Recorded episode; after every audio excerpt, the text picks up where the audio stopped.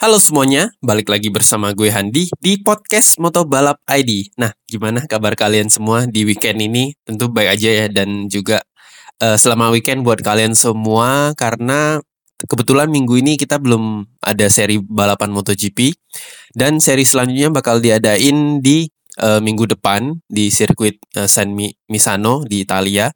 Dan untuk episode kali ini sesuai janji gue di minggu lalu bahwa gue bilang uh, kita bakal ngebahas tentang sirkuit Mandalika. Kenapa Indonesia dan juga tim MotoGP, tim FIM itu memilih uh, lokasinya di Lombok? Kenapa enggak pakai sirkuit Sentul aja atau mungkin sirkuit-sirkuit yang udah ada di uh, Indonesia, misalnya kayak di Jakabaring atau mungkin di karting gitu-gitu. Nah, nanti kita bakal ngebahas lebih lanjut tentang dari berbagai aspek terutama kayak mungkin aspek apa aspek dari ekonomi secara ekonomi terus aspek dari secara pariwisata dan juga lokasinya dan sebelum kita lanjut ngobrol lebih jauh tentang uh, sirkuit Mandalika ini gue pengen ingetin ke kalian bagi kalian yang belum follow Instagram maupun Twitter gue silahkan follow dulu di @motobalapid. Oke, jadi kita langsung aja bahas dari sirkuit Mandalika ini. Jadi sirkuit ini uh, awalnya di awal tahun 2019 atau akhir 2018 itu sempat ada pengumuman dari apa dari pihak pariwisata apa pemerintah bagian pariwisatanya Indonesia itu uh, mengumumkan bahwa mereka udah bersepakat dan punya kontrak dengan FIM maupun MotoGP untuk menggelar uh, seri MotoGP di Indonesia di tahun 2021. Nah, Uh, hal ini juga dikonfirmasi langsung juga dari pihak MotoGP bahwa nanti di tahun 2021 MotoGP itu bakal digelar lagi di Indonesia uh, sejak kalau nggak salah terakhir itu tahun 95 pas 96 ya kalau nggak salah sih. Nah, dan akhirnya uh, kita juga sedikit optimis bahwa oh ini dari kedua pihak udah konfirmasi karena kalau misalnya kita uh, lihat ke belakangnya lagi itu kan dulu sempat hanya ada isu oh ya Indonesia itu bakal menggelar MotoGP lagi.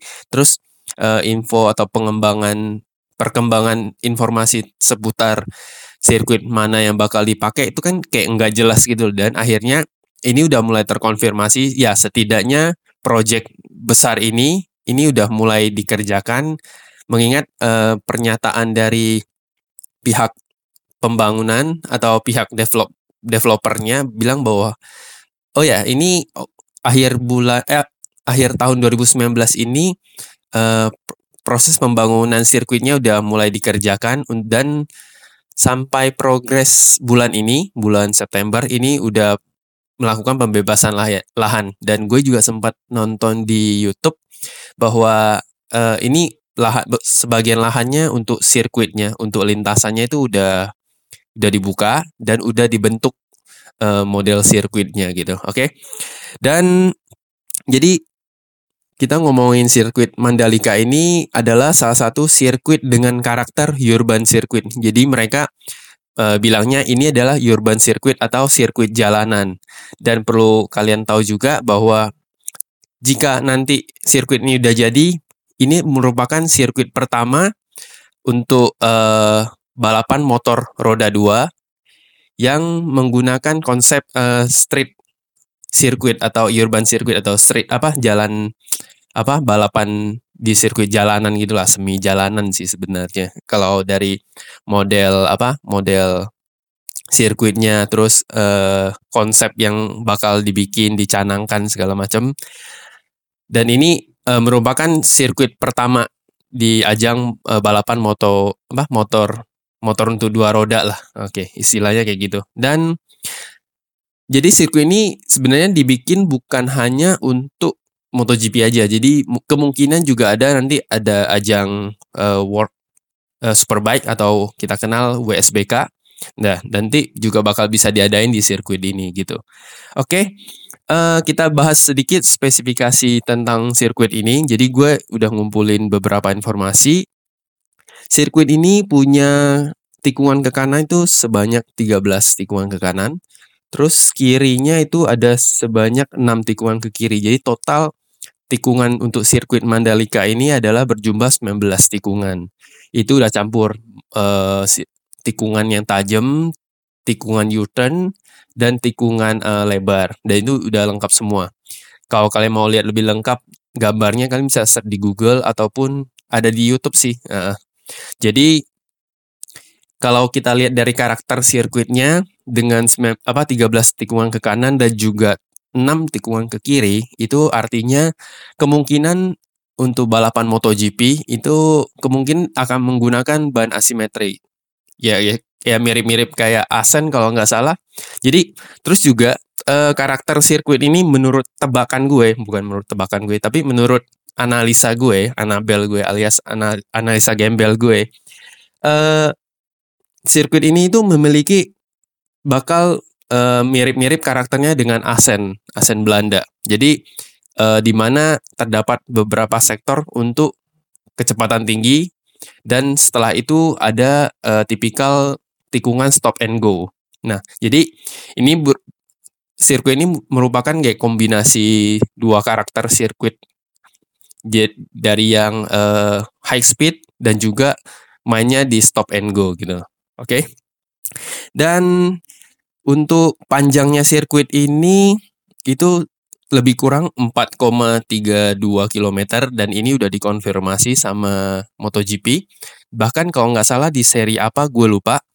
Si MotoGP ini udah sempat promoin bahwa Indonesia ini bakal punya sirkuit yang namanya sirkuit Mandalika dengan panjang uh, 4 meter, 32 km. Sorry, 4,32 km. Dan uh, Oke, kita berbicara tentang kenapa Indonesia harus membangun ulang sebuah sirkuit. Kenapa nggak pakai sirkuit sentul atau mungkin sirkuit yang lain? Nah, menurut gue adalah pertama, uh, untuk sirkuit yang ada di Indonesia ini uh, yang yang paling mendekati kelas Asia atau mungkin standar Asia atau standar internasional itu adalah uh, sirkuit sentul. Namun uh, kalau misalnya kita rajin searching tentang sirkuit Sentul, itu kan banyak keluhan dari pembalap bahwa ini sirkuit ini tuh udah nggak kerawat, baik dari segi aspalnya, dari fasilitas uh, pedok, baga apa garasi dan segala macam itu udah nggak mendukung gitu Bahkan uh, ada pembalap Malaysia bilang bahwa sirkuit ini udah nggak layak. Bahkan dia bilang sirkuit Sentul ini itu lebih cocok buat uh, seri motocross. Karena itu karena uh, kondisi aspalnya yang udah bolong-bolong di beberapa tempat gitu. Jadi sirkuit Sentul ini udah nggak layak lah. Bahkan uh, di bawah standar Asia uh, perlu kalian tahu bahwa sebenarnya sirkuit Sentul ini bukan milik uh, bukan miliknya pemerintah atau BUMN tapi Sentul ini adalah uh, milik swasta. Dan makanya dari dulu pemerintah Indonesia coba bernegosiasi dengan pihak swastanya yang memiliki sirkuit Sentul ini. Dan sampai sekarang belum ketemu belum ketemu uh, apa uh, kesepakatan yang deal. Dan akhirnya uh, dari pihak Indonesia Tourism Development Corporation atau kita kenal ITDC ini merupakan bagian dari BUMN-nya Indonesia. Nah, jadi akhirnya mereka memutuskan ya udah kita bikin sirkuit baru dengan konsep yang baru yang belum ada uh, di dunia balapan motor roda roda dua gitu loh. Dan akhirnya project sirkuit Mandalika Mandalika ini uh, untuk pembangunannya bakal dipegang oleh dari perusahaan Vinci Construction Grand Project. Jadi ini adalah salah satu investor konstruksi yang bakal mengerjakan uh, sirkuit Mandalika ini. Jadi yang dikerjakan sirkuit di sirkuit Mandalika ini bukan hanya membangun uh, fasilitas treknya saja, tapi kayak misal fasilitas-fasilitas pendukung kayak misalnya pedoknya, terus juga mungkin hospitality kayak rumah sakit yang di sekitar situ. Pokoknya mereka akan bekerja sama di dengan beberapa pihak untuk membangun uh, sirkuit ini gitu loh. Oke. Okay? Dan uh, tadi udah gue sempat kabarin kalau konstruksinya itu bakal dimulai Oktober 2019. Jadi tahun apa bulan depan itu udah mulai dibangun sirkuit ini. Tapi untuk untuk sekarang itu lahannya udah dibuka. Udah di, ya mungkin kalau gue bilang sekitar 70% atau 80% ini udah dibuka gitu. Oke. Okay? Uh, Oke, okay, kita bahas seperti janji gue bahwa kita bakal ngobrolin tentang uh, berbagai aspek dari kenapa akhirnya memilih sirkuit Mandalika di Lombok. Ya notaben merupakan daerah daerah-daerah yang daerah-daerah pariwisata gitu loh. Oke. Kita ngobrol dari uh, sisi lokasi. Jadi setelah ketika gue kepikiran, eh gue pengen bahas nih tentang sirkuit Mandalika dan gue cari dong uh, beberapa sirkuit kayak misalnya sirkuit Phillip Island, terus juga sirkuit yang di Thailand, terus uh, pokoknya berbagai sirkuit yang ada di dunia yang biasa kita apa menggelarkan ajang MotoGP atau ataupun uh, World Superbike. Rata-rata mereka itu memiliki lokasi sirkuit yang jauh dari perkotaan. Artinya uh, mereka membangun satu sirkuit kelas internasional itu di yang sedikit jauh dari perkot apa pusat perkotaan lah istilahnya atau mungkin yang lebih dekat dengan dengan apa uh, akses penerbangan bandara gitu-gitu. Kayak misalnya contohnya Sepang. Sirkuit Sepang itu kan jauh dari Kuala Lumpur. Maksudnya enggak enggak jauh-jauh banget tapi lumayan lah gitu loh. Dan bahkan uh, sirkuit Sepang kan lebih dekat sama uh, bandaranya. Nah, itu yang salah satu pertimbangan kenapa sirkuit itu dibangun agak sedikit jauh dari perkotaan pusat, pusat perkotaan, uh, dan sedikit uh, memikirkan akses untuk uh, bandaranya. Jadi kan kalau misalnya kita menggelar acara MotoGP ataupun WSBK itu kan biasa kan untuk bagian apa akomodasi, transportasi gitu-gitu kan mereka rata-rata pakai pesawat. Uh, misalnya ngangkut satu tim, misalnya satu tim aja itu kalau nggak salah punya dua empat tiga pesawat atau mungkin bisa lebih kurang. Nah, itu itu kan butuh kita butuh memikirkan bahwa oh ya akses untuk menuju sirkuitnya harusnya nggak jangan terlalu jauh. Ya lu kebayang kebayang nggak kalau misalnya oke okay, MotoGP Indonesia diadain di uh, Bogor di Sentul. Terus kita mikirin akses de paling dekat dari Sentul ke Bandara Soekarno Hatta ya kita bilang Soekarno Hatta lah paling dekat ya.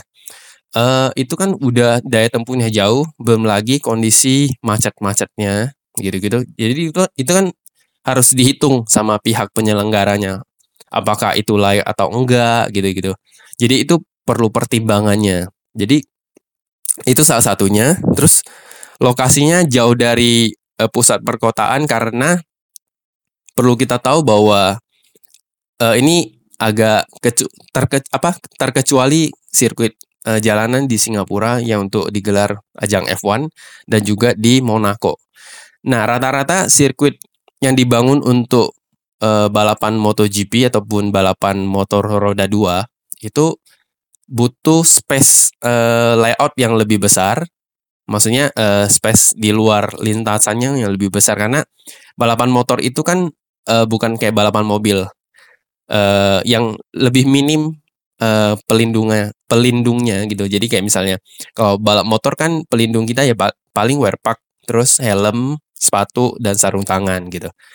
Kalau misalnya balapan mobil kan beda, masih ada di cover. Si pembalap itu masih di cover sama uh, mobilnya gitu loh. Dan itu uh, itu pertimbangannya. Terus uh, salah satunya kayak pertimbangan aksesnya lebih mudah dari misalnya dari bandara ke Eh, lokasi sirkuitnya itu lebih gampang. Terus kalau kita ngomongin uh, aspek pariwisata dan uh, sebenarnya kalau ketika suatu negara itu mengadakan ajang balapan motor kelas dunia itu itu bukan hanya menjual uh, ajang itu aja, tapi di samping itu kita menjual uh, pariwisata, lokasi-lokasi pariwisata yang ada di negara tersebut gitu. Dan ini juga yang dilakukan dilakuin oleh uh, pihak ITDC dan juga pemerintah Indonesia. Jadi dengan diadak diadakan uh, ajang apa MotoGP di sirkuit Mandalika ini nanti itu sekalian mempromosi Indonesia di ke mata dunia gitu loh. Jadi ketika orang datang ke Indonesia mau nonton MotoGP, di samping itu mereka juga bisa oh ternyata Indonesia itu keren ya. Oh ternyata eh, pariwisata tempat pariwisata Indonesia begitu eksotis. Ya kita tahu bahwa Bali, Lombok itu salah satu uh, lokasi favorit para turis asing yang yang tiap tiap summer, tiap pan, apa musim panas itu mereka selalu libur ke liburan ke Indonesia gitu loh, ke Bali dan maupun ke Lombok. Dan itu pertimbangannya pertimbangannya pemerintah Indonesia dan juga dari pihak eh, ITDC. Jadi sekalian jualan lah, nanggung karena biaya membangun sirkuit, biaya mengadakan ajang MotoGP ini kan gede, bukannya dengan dana yang dikit. Jadi kenapa enggak sekalian kita jual uh, Indo Indonesia pariwisatanya Indonesia ke mata dun ke uh, apa ke dunia gitu loh. Biar orang tahu oh ternyata Indonesia itu bukan cuma Bali doang tapi Indonesia itu oh banyak nih. Ada ini ada kepulauan ini ada tempat pariwisata yang ini segala macam. Itu bisa dijual saat uh, diadakan kayak ajang MotoGP gitu-gitu. Dan gue bi bisa pastiin ketika nanti kalau bagi kalian yang nonton langsung di sirkuit Mandalika kalau seandainya MotoGP akhirnya jadi di tahun 2021 nanti kalian pas, ba, pasti bakal sering ketemu kayak orang uh, promo tempat pariwisata di Indonesia promo produk-produk uh, olahan dari Indonesia dari lokal Indonesia yang unik apa segala macam kan terutama apalagi Indonesia kaya kan kebudayaannya, keberagamannya dan itu bisa di, dijual untuk ke turis-turis asing yang bakal datang untuk menyaksikan MotoGP di apa di sirkuit Mandalika gitu loh. Jadi itu salah satunya. Terus dari aspek ekonomi, eh, pertimbangannya untuk aspek ekonomi itu adalah kalau gue itu lebih melihat ke seberapa bisa si tempat itu mensupport uh, standar internasional gitu. Jadi maksud gue ketika kita ngadain suatu ajang internasional di satu tempat misalnya di Lombok, oke kita harus melihat dari aspek ekonominya. Eh, aspek ekonomi sekitar Lombok, daerah Lombok itu mendukung nggak untuk turis-turis asing yang akan datang? Apakah mereka bisa menyesuaikan sama lokasi apa uh, menyesuaikan apa yang diinginkan oleh turis asing ketika mereka datang ke Lombok atau datang ke daerah Mandalika gitu-gitu. Jadi itu yang harus dipertimbangin. Apakah uh, ekonomi baik mikroekonominya atau bukan uh, makroekonominya mendukung apa enggak gitu-gitu. Jadi itu penting. Jadi kayak let's say kayak misalnya simple gini. Ketika satu tempat uh, yang sering didatangin turis pasti akan ada muncul uh, orang yang ju restoran-restoran mahal, restoran yang di mana mendukung untuk turis-turis asing gitu loh. Walaupun kita menjual rasa lokal, maksudnya rasa lokal itu kayak menjual makanan-makanan lokal dan itu dan itu kan harus ada standarnya. Ini standarnya udah bisa nggak masuk ke standar internasional. Kira-kira makanan begini cocok nggak buat turis asing gitu loh. Nah itu itu berbagai hal berbagai hal yang harus dipertimbangin sih gitu. Terus juga uh, itu dari secara ekonomi yang harus dipertimbangin gitu loh. Oke. Okay? Dan juga dari aspek pendukung lain kayak misalnya ketika jadi ketika kita mengad, mengadakan suatu ajang internasional kayak misalnya uh, MotoGP ini yang bakal diadain di Mandalika tahun 2021 ini dari segi SDM-nya mendukung apa enggak gitu loh. Jadi ketika jadi kan ketika kita mengadain suatu ajang internasional bukan hanya sumber daya alam atau akomodasi lain segala segala macam yang mendukung tapi sumber daya manusianya kan juga harus mendukung. Let's say sesimpel ketika nanti sirkuit apa seri Mandalika di Indonesia diadain, kan kita butuh uh, martial yang punya yang udah dilatih benar-benar untuk standar internasional. Kan kita nggak bisa dong pakai martial yang di yang biasa diadain buat ajang Indo-Prix atau mungkin ya bukan gue menganggap remeh martial di Indo-Prix atau ajang balapan uh, apa motor race di Indonesia, tapi kan beda kelasnya. Kalau motor race Indonesia Indoprix itu kan sekelas e, nasional maupun sekelas Asia Tenggara ataupun Asia lah gitu. Tapi kan MotoGP ini adalah kelas tertinggi, kelas internasional. Dan itu juga harus didukung sama e, martial martial yang benar-benar udah dilatih. Oh, ketika pembalap nih jatuh gini, begini, kondisi motornya begini. Nah, kalian harus gimana?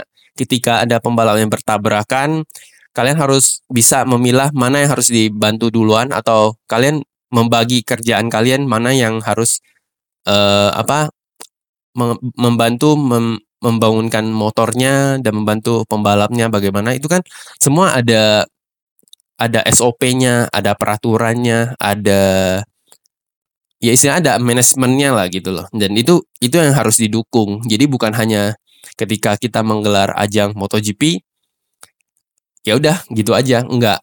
Itu kan banyak persiapan. Salah satunya itu kayak Marshall terus pihak penyelenggaranya.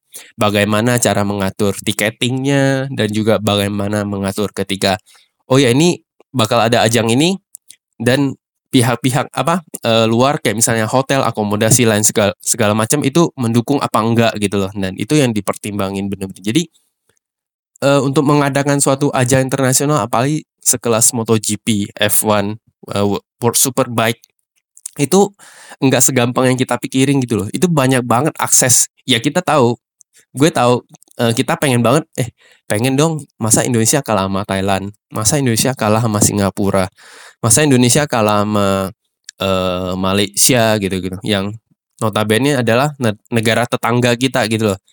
Mereka udah bisa ngadain uh, ajang internasional, sedangkan kita enggak gitu loh. Dan itu dan itu yang gue mencoba membuka ke kalian bahwa ini loh kalau misalnya mau ngadain suatu ajang internasional yang harus dipikirkan ini adalah aspek ini, aspek ini, aspek ini, aspek ini. Jadi bukan hanya uh, seenak kita mau eh kapan nih Indonesia bisa gitu loh. Jadi semua hal itu harus dipertimbangin baik-baik karena kita nggak nggak mau kita ngadain ajang internasional tapi ternyata nanti hasilnya jelek.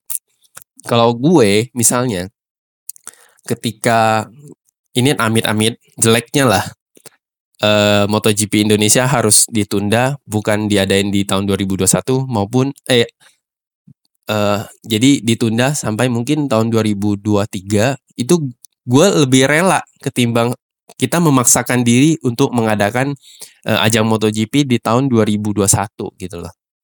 At least kalau misalnya ya kita nanti kita ikut uh, perkembangan gimana proses pembangunannya karena kalau nggak salah eh, panduannya adalah sirkuit ini harus udah jadi setahun sebelum ajang itu dilakukan. Jadi kan ketika sir sebuah sirkuit kelas internasional dibangun, itu kan ada syarat-syaratnya. Dan ketika udah dibangun, nanti kan bakal dites sama pihak uh, Dorna maupun FIM untuk mengecek sirkuit ini layak nggak untuk uh, mengadakan ajang sekelas MotoGP. Baik itu dari layoutnya, baik itu dari uh, kualitas aspalnya, pedoknya, apa segala macam itu kan perlu dipertimbangin dan dan itu minimal harus disiapin. Jadi sirkuit itu udah jadi uh, setahun sebelum ajang itu diadakan. Jadi seandainya seandainya kalau misalnya harus dirubah baik itu layout atau mungkin aspalnya itu masih ada waktu gitu loh. Nah, gitu. Itu yang harus dipertimbangin. Jadi harusnya kalian udah cukup ngerti ya alasan alasan-alasan kenapa uh, akhirnya Indonesia membuat ulang sirkuit Mandalika ini gitu. Dan terutamanya karena ini dikelola oleh BUMN di bawah pemerintahan Jokowi, Pak Jokowi. Jadi harusnya uh, ini saya gue gue sendiri tuh uh, sedikit lebih optimis lah gitu. Dan gue rasa juga bakal bakal bisa sih bisa apa bisa jadi aja MotoGP 2021 ini gitu. Oke. Okay?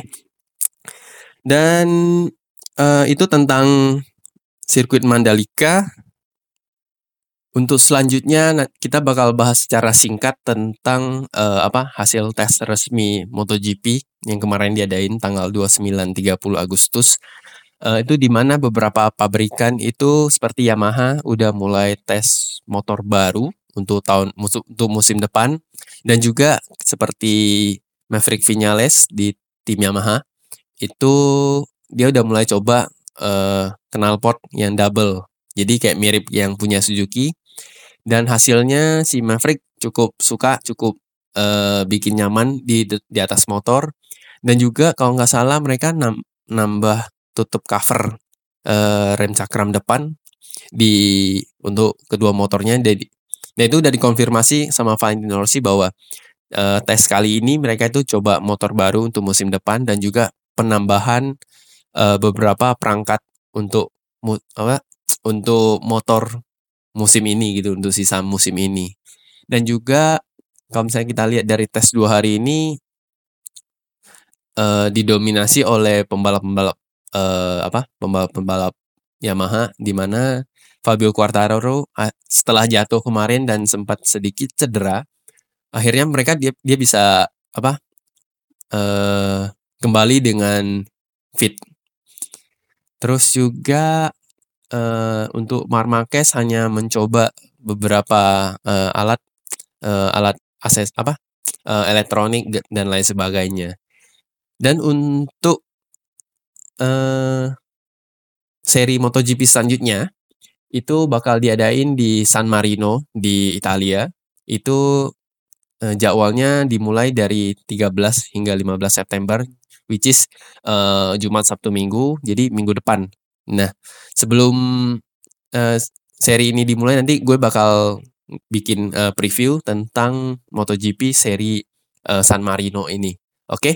Uh, cukup sampai di sini dulu tentang pembahasan episode kali ini. Semoga ini membantu terutama uh, tentang sirkuit Mandalika dan juga uh, gue berharap semoga progres sirkuit Mandalika ini berjalan dengan lancar dan bisa sesuai dengan uh, planningnya gitu. Oke, okay?